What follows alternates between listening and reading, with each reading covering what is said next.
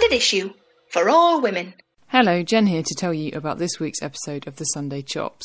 This week, I'm having a chat with the extremely charming journalist Nell Frizzell about her new book, The Panic Years, a hilarious and candid memoir about her experience of the flux, or rather, the period between adolescence and menopause when women are asked to make, as she puts it, the mother of all decisions. We chatted about fertility, how we're not talking about it, or even bothering to research it properly and how all of the responsibility around it is foisted upon women, about the myths around male and female sexuality and the power dynamics it creates, and about the harrowing early days of parenthood and why the government is fucking them all up. Nell was excellent fun, so I do hope you enjoy this as much as I enjoyed chatting to her. I'm joined by journalist and author of the new book, The Panic Years, Nell Frizzell. Hello, Nell. Hello. Lovely to see you. How are you? I'm very well, and you? I'm good. Yeah, I'm Yeah? fine. High on life. You've, you've got a new book out. That's exciting. Yeah, I'm high on an orange book flavoured life. It's okay. I think I have to basically be honest and say, compared to a, you know a medic or a teacher or any anyone in a key worker job, I'm having an okay time. You know, and um, I'm very lucky. Your partner is a key worker, isn't he? He's I think I read a, a, a column you wrote this week Yeah. about. So he's upstairs right now explaining how to do long division uh, to a screen. to a bunch of 10 year olds. And then he goes in, they alternate every other week, he goes in and teaches the vulnerable and key worker children. now, I mean, this is really off topic, but I'm just, you've mentioned long division now, so let's roll with it. do you know how to do long division? Absolutely not. No, I No. don't. I used to love maths in the way that I kind of love peeling an orange, in that it's very satisfying if you can do it, but what does it achieve? You still, you know, Good point. I, I don't use it enough in my life, but it, the sort of it was a bit like playing tennis, in that there was a certain satisfaction and regularity to it, but I don't use it anymore. I think I would have found being able to play tennis more useful than long division, which I still don't know how to do. Um, I can do a percentage for you though, so that's good. See, I, those I can't do. They're actually- absolutely not. They're actually quite helpful percentages. I'm sure in the adult world, Mm. like percentages are, are really helpful, but I just go through the world in a sort of fumbling, vague state of half, quarter, and more or less. That's all I work on. Fair enough. Probably do- stretch to a third, right? sure, Yeah. sure. There are three people in my house, and I'd be extremely reluctant to cut anything meat into a third because that means that my son is getting as much as me, and that's not fair. Mm. He's tiny. Good point. Good point. Well, I think you know you've mentioned him now. You've mentioned your son, so maybe we'll maybe we'll Sorry. get on with what we're actually supposed to be talking about, which is, of course, your book, The Panic Years. So, Nell, could you tell us a little bit about what The Panic Years is about? to start at the beginning, at about 28, like millions of other people, I had what felt like a sort of personal crisis of circumstance where I broke up with a long term partner. I got made redundant. I had to move back in with my mum. Um, and because my mum got the menopause at 40, I genuinely wondered if that was the version of my future that I thought I was going to have throughout my 20s was gone. I thought, you know, how is it possible that I'm going to meet someone and have a baby? And is that actually something I want? And is that the right thing for the world? And it threw up a lot of questions. And at the time, I remember thinking, God, I really want to write something about this because it felt like it was happening all around me. There were people who were changing country or changing job or coming out of massive relationships or getting married or then the big one, getting pregnant. And it felt like we were all in a seismic process that had no name. None of us had been prepared for it. There wasn't really much of it on in sort of popular culture or on screen or in, even in novels. And I really wanted to write about it, but I was so in the heart, the sort of sticky, palpating heart of it, that I don't think I would have done it justice. It was only when I had a baby at 33 that I suddenly looked back and it was like, you know, if you pull away from a very tall building, you can't see it at the bottom. You can't see the top of the building you're at the bottom of it. But as you pull away, it sort of rises up behind you like a rocket. I suddenly realised that what had been partially responsible for my life going bananas at 28 was this overwhelming question about female fertility, getting your life sorted, being the one in charge and responsible for how you dictated your life. You know, if you're in the very privileged situation that I was, where I had a certain amount of sort of choice and freedom. And I realized that that arc was really fundamental to the way women live their lives, and we still don't have a name for it. We still are a bit shy about talking about it because it's sort of politically a bit complicated and incredibly sensitive and personally messy. And I thought this this needs a name, and I wanted to call it the flux. And in the book, I sort of talk about the process as being the flux, but that period, and for me, it was sort of five years from 28 to 33 can hit at any time. And I think if you know, some people they'll be in their 40s, some people in their early 20s.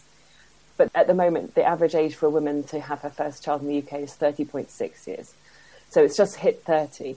And so I would be surprised if there weren't a lot of women between 28 and 33 who are having this conversation or having these thoughts. And so with an editor, we came up with the title The Panic Years because they did feel quite panicked. And the big question is, why are you panicking? Where does that panic come from? How can we lessen it? Who should be sharing it? Whose responsibility is it? So, in effect, it's a memoir. Uh, the book is a memoir of that time.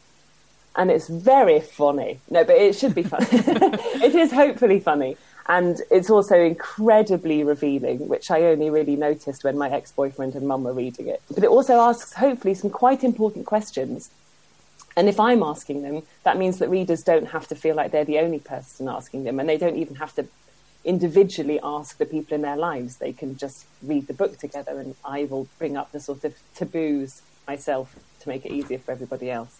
And the big question is how do we decide whether or not to have children? Who makes that decision? And is it made fairly? And I think no, it's not fair. There's still so much inequality about that. You know, there's so much injustice, inequality, the financial kind of circumstances are so dictated by your race and culture and background and level of education.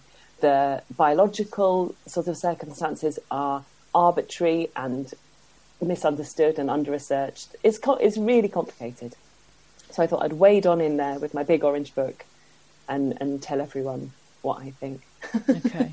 So one of the things that you say in it is the question about whether or not you're going to have a child becomes the baseline to everything in your life. And I think that I I kind of agree with that that it does seem to be that way for most women. Obviously, you know, hashtag not all women, but um, for a lot of mm. women that does become even if you ultimately decide you don't want them, it does you know, it does dictate a lot of, of, of, the decisions you make at that time. But one of the things people might argue, and by the way, I, I don't agree with this because I've read the book and, and so I know where you're coming from, but one of the things people might say is that writing a book about women of a certain age kind of longing for a baby might seem a little bit reductive. Mm. So how do you how do you approach this in a way that isn't reductive? I would sort of say, you know, your phrase even if you ultimately decide that you don't want to have children, I think even if you know from the very moment that you have the language and ability to communicate that you don't want to have children, you are still going to be asked if you want to have children all the bloody time. And you are going to be around people who are having children or trying to have children or are, you know, in the process of getting pregnant and maybe those pregnancies don't go to full term. It's, you know, it is at a certain time in your life, it's not just wallpaper, it is like the tracks that we're running along and it makes a huge impact on people's lives. And so I think to write a book where I say a lot of women will be thinking about whether or not to have children hopefully doesn't reduce that. It just sort of brings into the open something I think for completely understandable reasons for maybe a generation or two we didn't want to talk about. My mum always knew she wanted to have children, but she had to fight to be respected as a working woman, as a professional woman, as an intellectual woman, as an equal to the men in her life. And because of the way that we construct parenthood in this country and the way that the workplace is organized, those two things are sort of in conflict, mm. which I find appalling. And so there has been this idea for a long time that to be a quote unquote rational, ambitious, aspirational woman, you should tuck away your maternal desire, your womb, your hormonal reality, your fluctuating mood, your desires for a quote unquote traditional outcome. You know, I think why? Like, why did I think that saying to people as a single 29 year old, yeah, I'd really like to have children, would make them run for the hills? Whereas if I said, yeah, I think I'd quite like to like go and live in a yurt in Mongolia, that would be seen as quite cool and interesting. And actually, I don't believe in the biological determinism that we're all have an inbuilt desire for children. Of course we don't. And there are like better people than me that can prove that. But I do think if you have that biological impulse or that hunger, and it was like a fever for me, like an absolute desperate hunger that is like the hottest thirst and the most raking horniness and the most like desperate exhaustion. Like it physically felt compelling in a way that I've never known anything else. I wanted to feel my skin stretch and my muscles pull apart and to suckle a child and to heave a body out of my body and to look down and see a body transformed. I wanted all of that. I wanted to leak and I wanted to rip and I wanted to howl and all of that stuff. And I kind of had felt in my 20s like that made me boring, crass, old fashioned, or gross. And I think that is a really sad picture of the kind of corners you can paint yourself into, where you f- feel like there has to be a certain version of womanhood or femininity or just personhood. And one of the things that I've really loved in writing the book and doing other research for other projects is finally hearing men say, God, I'm broody. I was really yeah. broody. Or I spoke to a man the other day who'd said, My greatest ambition in life has been to be a dad. And we don't think that is reductive. And yet, to say it as a woman is sort of seen as somehow betraying a certain a certain uh, version of feminism. And I think we can surely open that definition up a bit more so it can include motherhood too.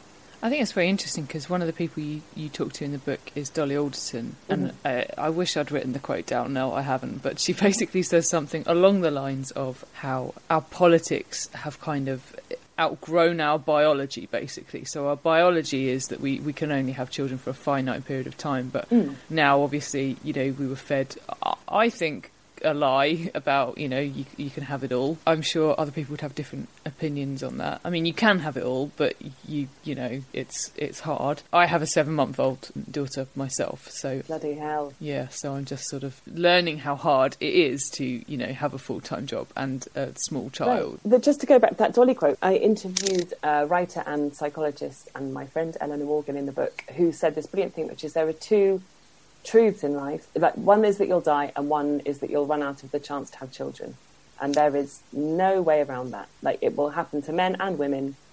At some point, you might never have been able to have children, and or you might only discover that at 22, or you might discover it at 35, or your menopause might hit at 40 or 50. But at some point, you are no longer able to have children. Mm. And the stance that you know feminism and capitalism likes us to take is no, no, if you do certain things and you invest in certain ways and you believe hard enough and work hard enough, you can have everything forever. Mm. And sadly, that's bollocks. You can't. There is a deadline on certain things, and the way that we make that deadline less problematic for people is to change the culture and nature of other related things like work and the cost of childcare and the way we think about education and the discriminations around race and class and age and you know those things if we could fix that then the fact that you have a biological deadline in like a literal egg counter mm. in your body wouldn't be the problem quote unquote that we see it as now you know i remember an interview with jess phillips the mp where she talks about how she, because she had her children very young, she was able to have this really illustrious and inspirational political career in her 30s and 40s, just as all of her peers were in the stage we're in now, mm. where you're like wading through bodily fluids and exhaustion and yeah. like, you know, broken nipples and like broken nights. And I think, yeah, the, the fact that there was a biological deadline to baby making shouldn't mean that a woman can't become an MP in her 30s and 40s It just might mean that we think about women having children in their 20s a little bit differently.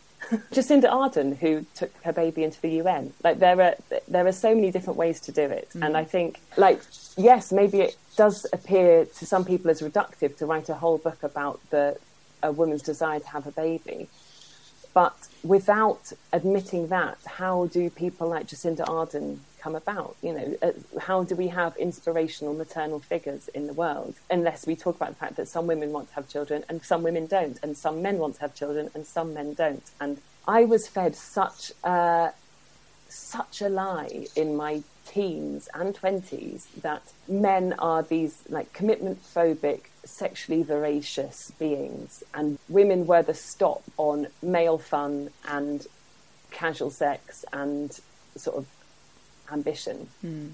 And I've never met a sex drive like that of a 30 year old single woman. It's phenomenal. the idea that the idea that men men are like sexually frustrated because women are clamped up is so untrue. I was sort of rejected by so many men because they couldn't keep up with my libido. And equally, I discovered that the idea that all men want to just have fun forever and don't want to become dads is also completely untrue. But I had I'd really inculcated that view quite deeply, and it took years to unpick it and realize that it wasn't a battle between men and women having children. It should be a joint project, and it shouldn't be a battle between you and the rest of your peer group if you don't want to have children. Like it should, like can we not can we not just open this up a little bit more? And also that there are a lot of people who, for reasons within or beyond their control, can't have children. And that's also something that I think is silenced if we don't talk about it in this kind of tricky, open way. And yeah, I'm a white, educated woman who was able to get biologically pregnant. Tick, tick, tick, tick, tick, lucky me. I am in an incredibly privileged position. But that doesn't mean I don't have the right to talk about the fact that it can be complicated and hard. The floor is now open for anyone else to pick this up and run with it. I'd be thrilled. But I really wanted to kind of get in there and say, I think this is a phenomenon. I think it needs a name.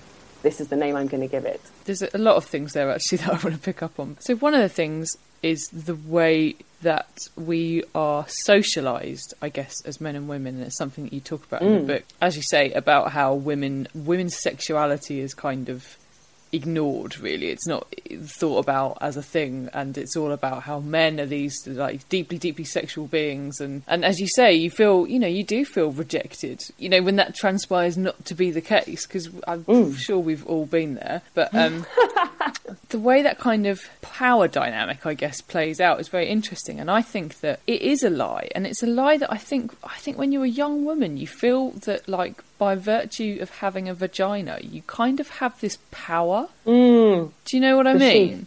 Yeah, yeah, that's you sort of have this power over men when in reality it's just it's just not true. Like, See, I think I when I was young, I remember people saying to me, if you like any man in a bar, if you went up to him and said, "Do you want to have sex?" like ninety nine percent of the time they'd say yes. That's not true. Men don't like it necessarily, and my friend Simon called the called the idea that men have a high high libido than women the greatest act of gaslighting the world has ever known. like, it's just it's yeah. like this this narrative that basically allows men to take up a sort of powerful, threatening, or somehow more vigorous stance. The truth is, I am now in my mid thirties, and I, if I look around the heterosexual couples I know, and we're sort of within, you know, maybe a five or ten year age gap, almost all of those men would rather stay at home and watch telly or read a book or look at some weird aerial view map website of the British Isles than to go out and get laid. And pretty much every woman I know would rather, she would rather do something that felt electric and sexy and exciting. You know the end of the Jungle Book where Mowgli is like taken away from the jungle to that boring village by the girl with the water. Like that, that Mowgli myth, I think is so damaging. The idea that basically women come along and they make men boring I have known enough wonderful, beautiful, clever heterosexual men in their 30s that were way ahead of me in terms of getting boring. you know, and uh, and also, you know, look to your gay friends. Like, do you know gay men who are in happy, committed relationships where they spend a lot of time talking about how they like their potatoes and what they're going to watch on telly that night? Or are they all f- desperately thrusting themselves against each other? Like, it's just the idea that there is a male libido that has to be somehow like caught, captured, and repressed by sort of the female organs. It's, it makes me furious. I just wish I could I could have saved myself so much heartache and s- s- sort of low self worth if I'd been if someone had just said to me, "Oh no, that's not true. it's not true."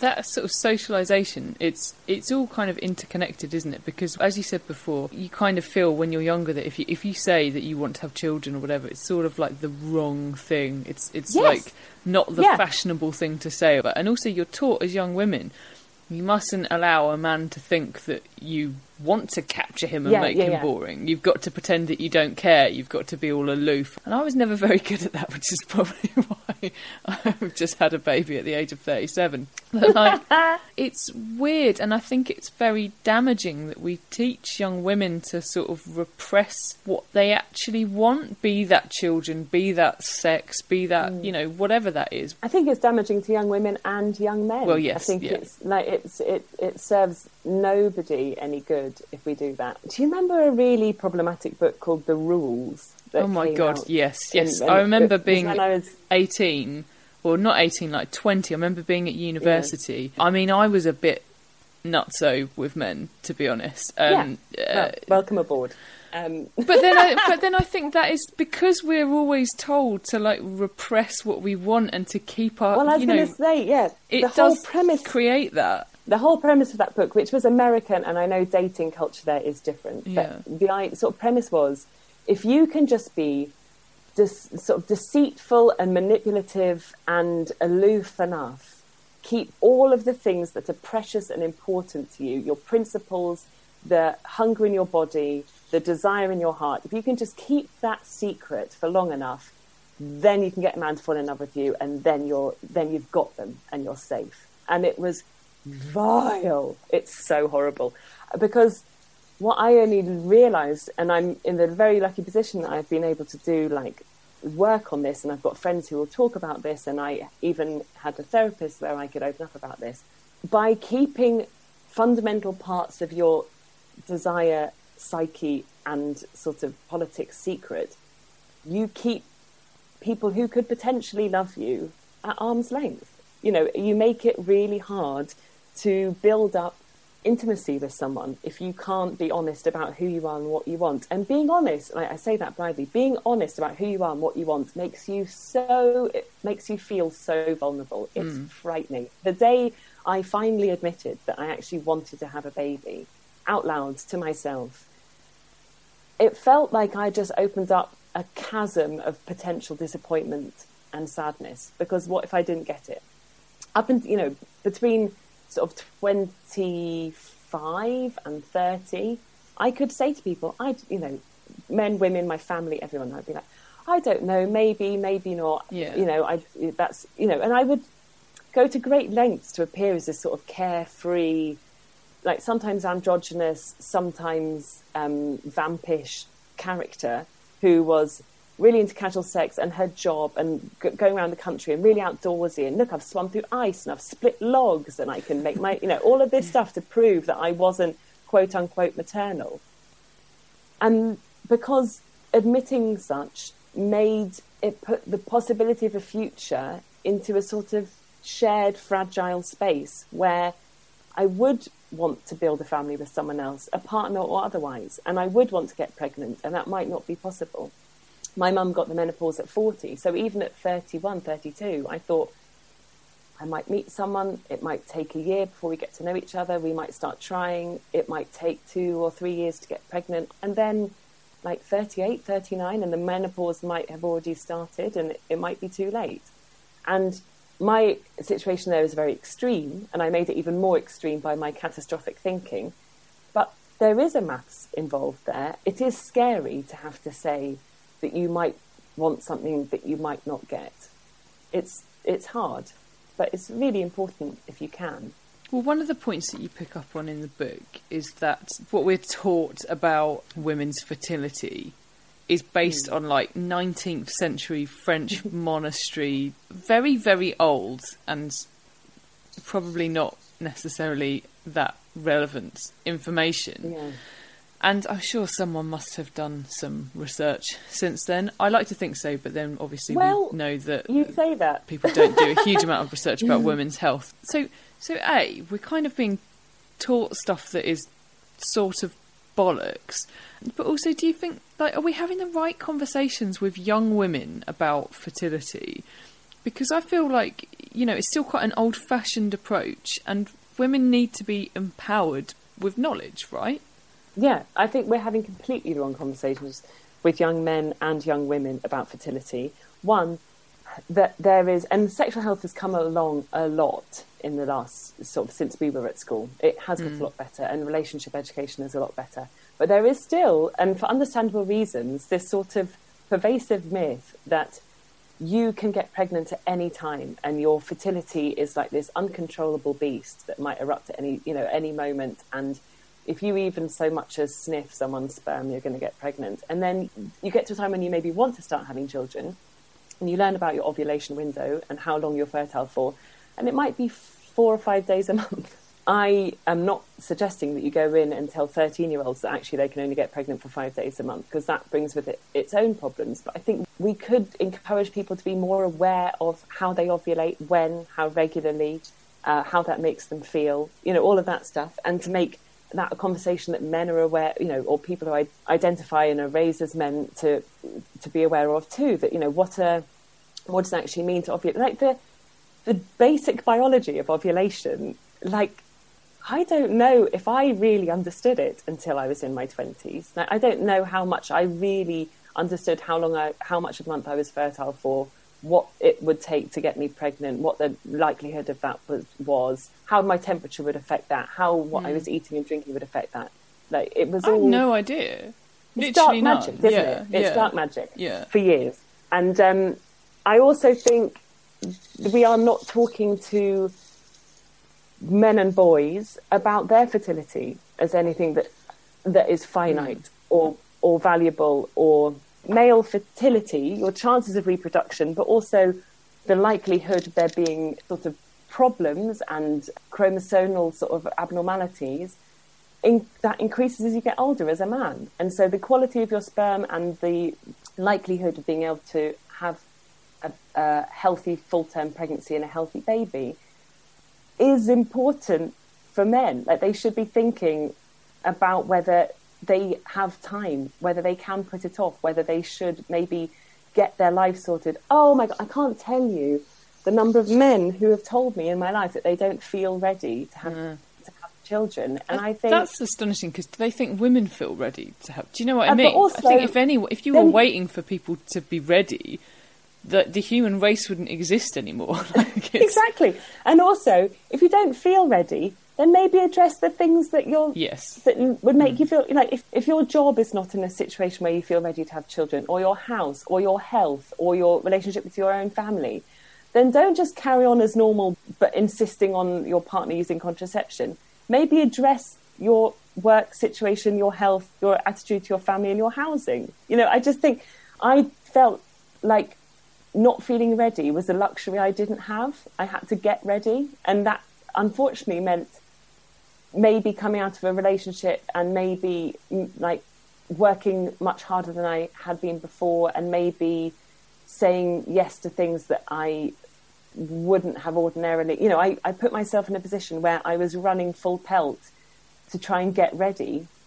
So I would be able to have a baby if and when the circumstances came about where I could. And so I think the finite nature of male fertility should be talked about more openly. The complicated and fairly arbitrary nature of female fertility is something that we could talk about a bit more. The fact that you have no idea if you can get pregnant until you either start trying Yeah. or you have a major medical situation that that comes. You know, I had friends who only found out that they were infertile because they had another sort of medical complication, like their appendix burst or something like that, and then they found out.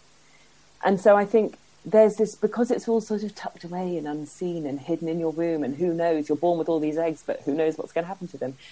We feel completely out of control of that. And mm. actually, could we put a little bit of money and a little bit of time, a little bit of effort into researching?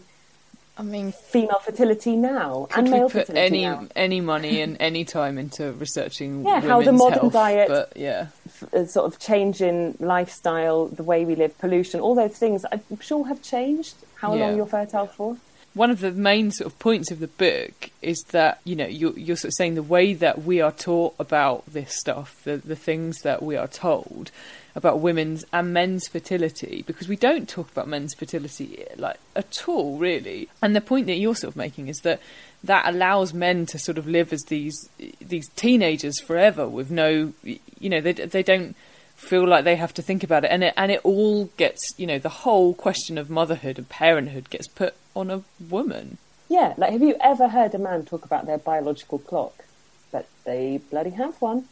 And have you like I think Have men you? talk about I think I've heard men talk about the fact that like they don't want to be old dads for Mm. example so they want to be like young enough and fit enough to be able to keep up with you know uh, a rampaging toddler um, I think I have heard men talk about that, but I've heard a lot of women talk about, oh, but what if I can't? You know, what what if there is Yeah. something wrong with me, quote unquote, that prevents me from having children? And I have never, ever, ever heard a man talk about that. The only time I've ever heard a man talk about the fertility is friends of mine who who have had IVF. And my partner said something really interesting, which is that he had never heard men talk about fatherhood hmm. until some of his friends started becoming fathers. Fatherhood as a philosophical or theoretical idea did not come up for him. You know, and this is the thing that he came back to because I grilled him for the book. When he said, when we first met, I'm not sure if I want to have a baby, he really meant, I've never thought about whether I want to have Yeah. a baby. No one's ever asked me. I've never been asked to babysit. I've never been passed a baby. I've never been expected to look after like a niece or nephew. I've never been asked at a, like a wedding whether I want to have children. Like, it just hadn't come up.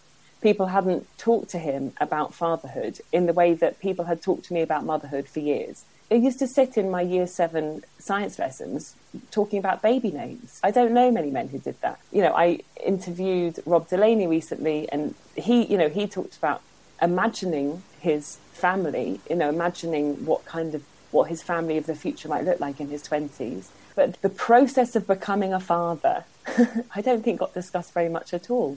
And I feel like that is not to go back to one of the most overused Steinem quotes in the world, but we've dared to raise our daughters like sons, but have we dared to raise our sons like daughters? You know, have we hmm. dared to talk to young men and boys about being a dad and fatherhood and babies and their urge to have children and what it like the softness, the gentleness, the you know the the sweat, the terror, the blood. Like we, I think, if we could just open that up a little bit, then men would be free. I'm not saying I want men to have all the angst and panic that I felt. I just want them to have the opportunity to inhabit the role of fatherhood as even just an idea before it starts happening around them. I'm sure you would have seen this in the news. Now, it made me laugh a lot at the time. It struck me as very odd. We talked about it on the podcast this week, in fact. Boris Johnson, our Prime Minister, saying that he was in awe of parents dealing with lockdown. It's a very strange thing for a man who is himself a father to say, as if he had no idea what parenting actually might entail. So I suggested this on Twitter, and someone I know responded to it, Ashley Davis, um, who said that she'd had a conversation with one of her friends recently about how people think of mothering and fathering like they mean really, really different things, don't they? My friend Pete said this brilliant thing. He said, All I have to do is literally like push my child in a swing to be considered a good dad. And if you, as a mother, like ran out into the road and got hit by a car to save your child's life, people would ask why you let them run into the road in the first place. And it's so true. To be seen as a quote unquote hands on dad, the threshold is so fucking low. And to be seen as a hands on good mum, like, is just the absolute standard. If you, you know, mm. in fact, you're going to be criticised if you're not seen as the totally devoted and in every way accomplished mother that you're mm. meant to be. Whether you know, and I know lots of people feel loads of pressure around things like breastfeeding and when they go back to work and you know home education at the moment and all of this stuff but it's it's so gendered and it's so unfair and so yeah i think the way what pete said really made me laugh because it came from a dad that like he was he was getting praise that his female partner was never getting even though at best they were t- taking an equal role if anything she was possibly doing more in their early years and i mean what can I say about that man? He's a fucking idiot. Um, I know what to say about that man. Is that I find it genuinely frightening that we are being led by a cabinet of people who are were so disassociated from their own parents and are so disassociated from their own parenting, and yet they have the power to dictate the way people like you and me live our lives, and people with far less privilege than I have. Mm-hmm. You know, mm. the idea that Jacob Rees-Mogg, who proudly says that despite having six children, he's never, never changed, changed, a nappy, nappy yeah. would dare to tell a single mother on a low income that she should have, like, she should be able to balance a budget that includes buying nappies on what is it, like twenty pounds eighty a week you get as family allowance like that. How dare he? And you know, I think if I'm being very charitable, I'd say, of course, you can't blame someone for their upbringing it's not his fault that he doesn't understand what a, like a quote unquote yeah. average family in the UK looks like. But I also think we shouldn't let those people make the decisions and make judgments, not just decisions, but to make judgments mm. that then get fed into the discourse of the whole nation about irresponsible single mums or like you know um, selfish people on benefits. And just think you have no idea what you're talking about. You talk about obviously actually having your son, like giving birth, and then the sort of hardships of being a new mother. I mean, you you had quite a hard time, didn't you, when your son was born? And I just wanted to sort of pick up on that, on, on some of the things you talk about about what we could be doing as a society to mm. help new mothers a little bit. If I, as someone with all the manifest privileges I had. I had family who lived in the same city as me. I had enough money to pay my rent and bills. I had a partner who was supportive, if largely absent because of his work if I found it hard, how on earth do people without those sort of supports and privileges do it? I genuinely don't know. Like, if you have to go back to work after six weeks because you're the only mm. person, if you're the single sort of income provider in your home and you you know you're in a low paid undervalued job and you're a person of color so you're facing the sort of systematic racism of all sort of healthcare and sort of industrial work and all of that stuff, then yeah. it's really hard. Personally, I found it really tricky just because it didn't look like how I thought it would look. I used to walk to school and look into the windows of my neighbours and see creamy faced women sitting in like lovely low lit rooms breastfeeding babies watching telly and think god that looks nice i used to hear people talk about yeah the moment they looked into their baby's face and just immediately fell in love. And I thought, God, that sounds nice. And I used to hear people talk about the sleep deprivation and the physical toil of it and think, I reckon I can handle it. And it was really hard. It was just really hard. I didn't fall in love immediately when I looked into my child's face. My love sort of grew slowly I sort of say in the book that duty eventually became devotion, but it didn't happen. It wasn't like when I first met my partner and I wanted to stand on the roof and tell everyone that I was in love. It was like I had a constant nervous ticking list of responsibilities and fears. You know, I, mm. I spent probably 30 seconds out of every minute wondering if he was still alive. Yeah. That's not like falling in love.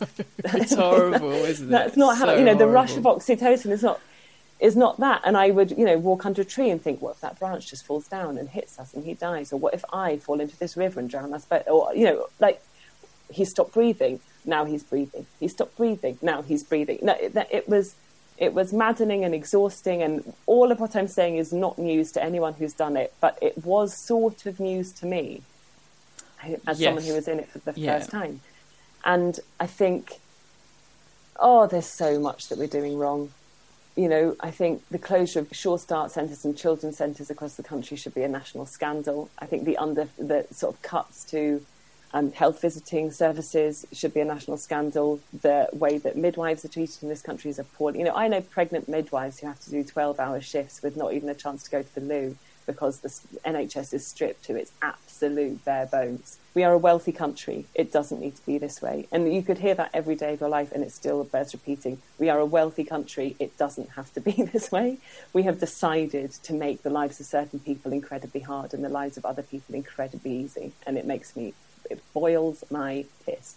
So what I would like is more funding for early years services. They can do it in Germany, they can do it in Scandinavia. We could absolutely do it here, but we haven't. I mean, I, I, I, gave birth in June, so that was the end of the first lockdown. But having a baby at the moment, there's nothing like it's it's brutal. It's absolutely brutal, and you can't even go out and you know meet some local mums and have a coffee, and like it, mm-hmm. it's brutal. And I do worry a lot about the impact on the mental health of women currently going through that, and and men as well to a, to a lesser degree. But yeah, predominantly yeah. new mums. It's a fucking awful time.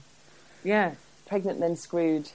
Their campaigning is is really important, and they put it much better than I do. But I do think at the moment, the people who are really getting a raw deal of a lot of sort of under researched and ill thought through policy are pregnant people and young parents because you are I've known a few friends now who've had to give birth alone, and then they. Mm. I mean, yeah. that is just an unfathomable thing to me in itself. And yeah, then I didn't have to you... do that, fortunately. But yeah, but it was. You... It's a, I had to yeah. go to all my appointments by myself. Oh, oh, appalling! I can't imagine it. I cannot imagine. I'm so sorry. Um, but the the idea that you wouldn't have just an overheated, sticky floored room with like two mats and a block of Lego and some like overstewed milky tea and three other people to talk to. If you don't even have that, I think I would have absolutely lost it. What you need to provide to make the difference between someone coping and not coping is not huge. We're not asking for a huge amount of money or luxurious facilities or a complete radical overhaul of the way we think about parenting we just need some like basic safety nets. and the pandemic is nobody's fault, but I think we're not thinking about it very creatively. So the book is published next week on the 11th.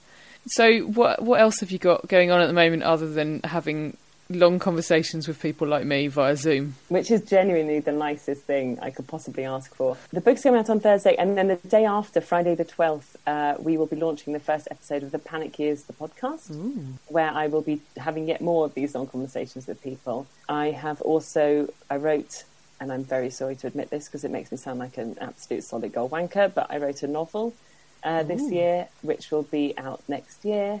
And there is a Penguin Live event on the 18th of February where I will be interviewed by the wonderful Pandora Sykes about the panic years, about the book, who and she's just been the most incredible champion of the book and is much better at interviewing people than I am. So that will be fun. And the big one is I've made a big uh, navy blue velvet suit with the panic years written across the back in orange lettering, which I'll be wearing on the day and walking around with my son.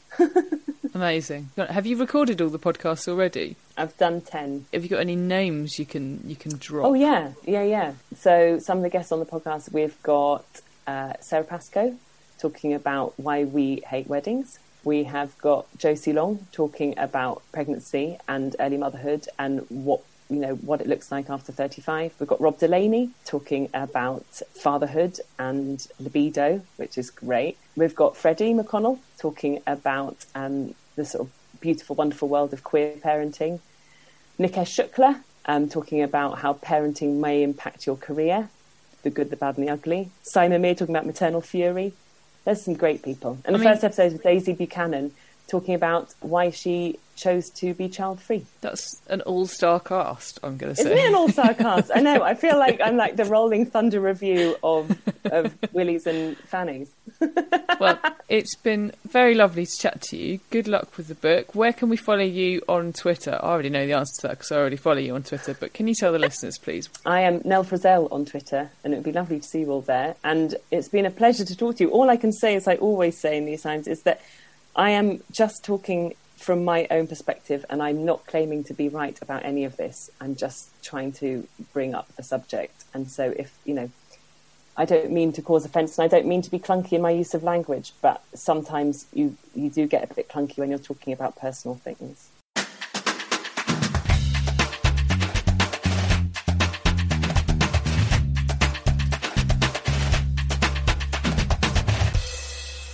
Standard issue for all women.